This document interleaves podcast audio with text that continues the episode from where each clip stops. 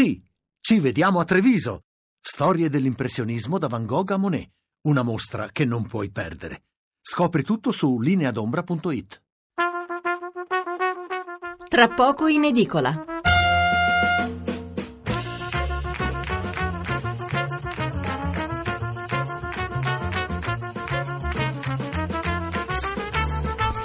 Buonasera da Stefano Mensurati e benvenuti all'ascolto di Tra poco in edicola, la rassegna stampa notturna di Radio 1. 800 05 05 78 il numero verde per intervenire in diretta, 335 699 29 49 il numero per mandarci un sms. Le prime pagine di mercoledì 2 novembre sono ancora concentrate sul terremoto, in particolare si dà conto della visita di Renzi e dei problemi degli sfollati. C'è da dire però che ci sono anche almeno altre tre notizie che stanno crescendo. Eh, da un lato l'attacco iracheno a Mosul, la città controllata dall'ISIS da circa due anni. Le elezioni americane con la Clinton che suda freddo perché tutti i sondaggi la danno alla pari con Trump o addirittura sotto. Il referendum con l'ipotesi smentita dal governo ma sulla quale molti giornali ricamano e cioè che la data del 4 dicembre potrebbe slittare secondo alcuni addirittura in primavera. Poi ci sono molti titoli anche sul Papa che, ribadendo l'apertura nei confronti dei migranti, ha però anche detto che bisogna accogliere quelli che si è in grado di integrare e la morte di Tina Anselmi. Allora, la nostra scaletta di questa sera, fra poco torneremo a parlare di terremoto, in particolare dei danni all'economia locale che viveva soprattutto di agricoltura e allevamento. Subito dopo, attorno all'una e un quarto, cercheremo di capire cosa sta succedendo a Mosul, la capitale del califfato, dove sono in corso aspri combattimenti tra le forze irachene e kurde da un lato, eh, sostenuti da americani e francesi, e i miliziani dell'ISIS dall'altro, dall'altro che eh, poi, sentendosi in trappola, stanno usando anche i civili come scudi umani.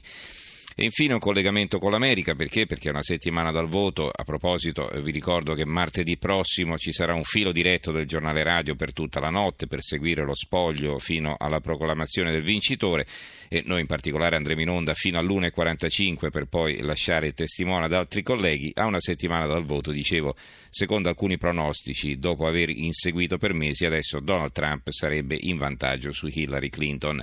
Ne parleremo nell'ultima parte. Allora incominciamo subito con il terremoto con quello che scrivono i giornali su questo argomento. Partiamo dai giornali del posto, il Corriere dell'Umbria, ricostruiremo tutto, si vede eh, Matteo Renzi che parla con alcuni sfollati, una grande foto che domina la pagina e vari servizi richiamati sempre in prima, eh, la storia, Santa Rita insegna a non arrenderci, il personaggio, la sfida di Armando dopo la malattia, le scuole, la riapertura rischia di slittare, gli effetti perché il Monte Vettore si è spaccato, eh, Marche ieri una scossa di 4.8 epicentro a Fiastra. E l'appello del eh, Presidente della Commissione, del Direttore della eh, Protezione Civile Curcio, lasciate le case a rischio. Il Corriere Adriatico, quindi siamo sull'altro versante, siamo nelle Marche. Il mostro si allunga, eh, questo è il titolo, nuova scossa magnitudo 4.8 d'Arquata a Fiastra, cambia l'epicentro del terremoto, il sismologo Boschi segue la dorsale appenninica. Burocrazia lumaca, i tesori d'arte a rischio di crolli, un servizio di Andrea Taffi, poi tra gli sfrolla, sfollati del campo base, qui tutto bene, eh, un pezzo di Sonia Amaolo e sciacalli, sciacalli acrobati messi in fuga dai vigili del fuoco, un pezzo di Marco Antonini. Va bene, veniamo ai quotidiani a tiratura nazionale, il Corriere della Sera, nuova forte scossa, il grido dei sindaci, qui crolla tutto. L'apertura della stampa, terremoto, emergenza bambini, il quotidiano nazionale, il giorno Nazione Resto del Carlino dedica all'argomento la classica foto di centro pagina, sfida all'Europa e il titolo intervista al ministro del Rio, Bruxelles restauri la cattedrale di Norcia, simbolo dell'Unione Europea e la foto riprende appunto la facciata, che è l'unica cosa che è rimasta in piedi, della Basilica di San Benedetto, che è anche il patrono d'Europa. Il sole 24 ore, terremoto, mobilitati soldati, meno burocrazia per le imprese, la corsa dell'industria per evitare contraccolpi su ordini e forniture. Entro venerdì il decreto per accelerare la ricostruzione. Renzi, non deporteremo nessuno, Mattarella rientra prima da Israele l'impatto su industria, artigianato e agricoltura, eh, ci sono dei servizi alle pagine 4 e 5 per quanto riguarda le marche, turismo a rischio nelle zone terremotate, 180 agriturismi sono inagibili, la regione continuerà la promozione avviata. In Umbria, salumifici fermi, paralizzata l'industria della trasformazione a Norcia, si studia l'estensione degli ammortizzatori sociali ai lavoratori fermi.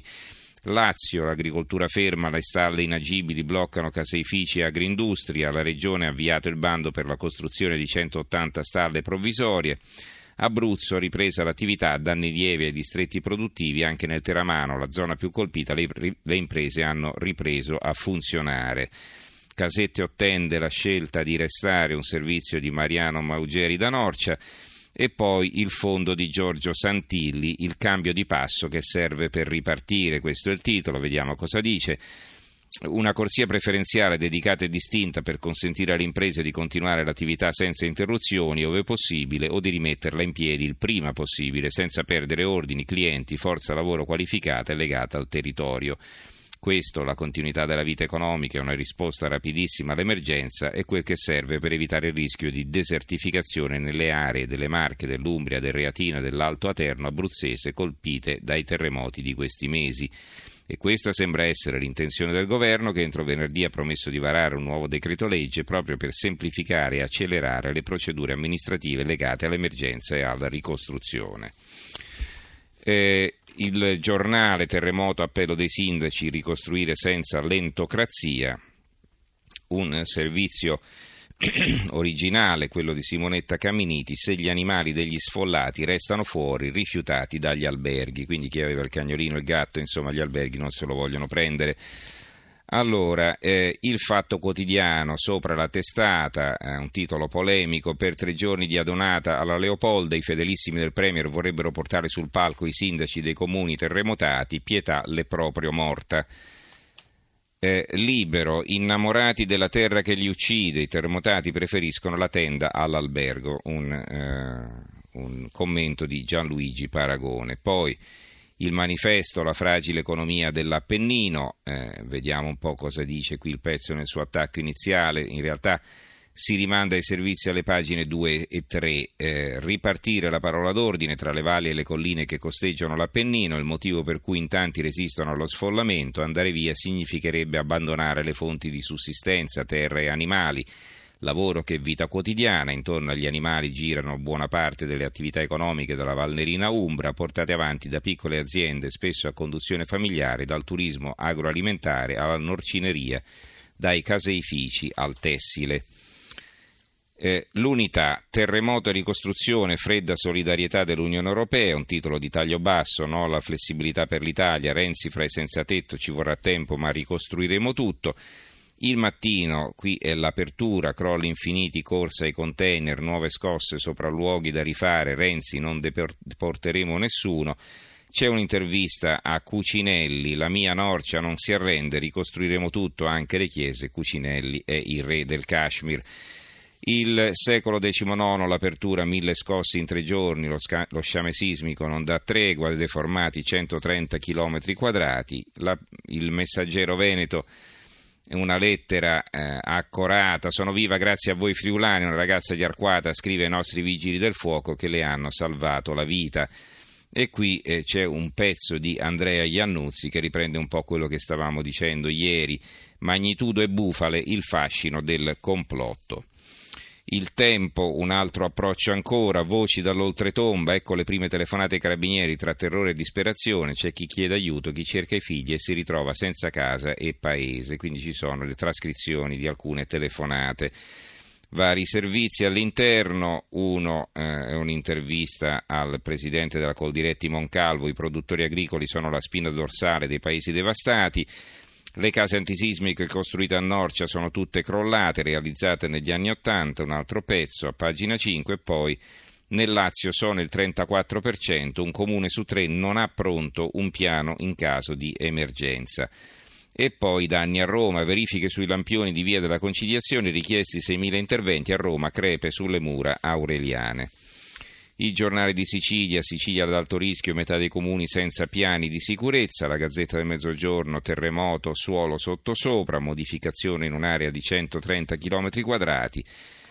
E dalla Sardegna un gesto di solidarietà, la nuova Sardegna apre così terremoto, i sindaci sardi in aiuto, prime risposte all'appello ad ospitare nell'isola degli sfollati, San Teodoro in prima linea, già mobilitati, comuni pronti a offrire case e alberghi da Bitti a Valle Doria, in Umbria un'altra scossa di 4.8. Infine il Gazzettino di Venezia, oltre 100.000 case lesionate. Il Premier tra i terremotati, nessuna deportazione, subito moduli abitativi per chi non si vuole allontanare.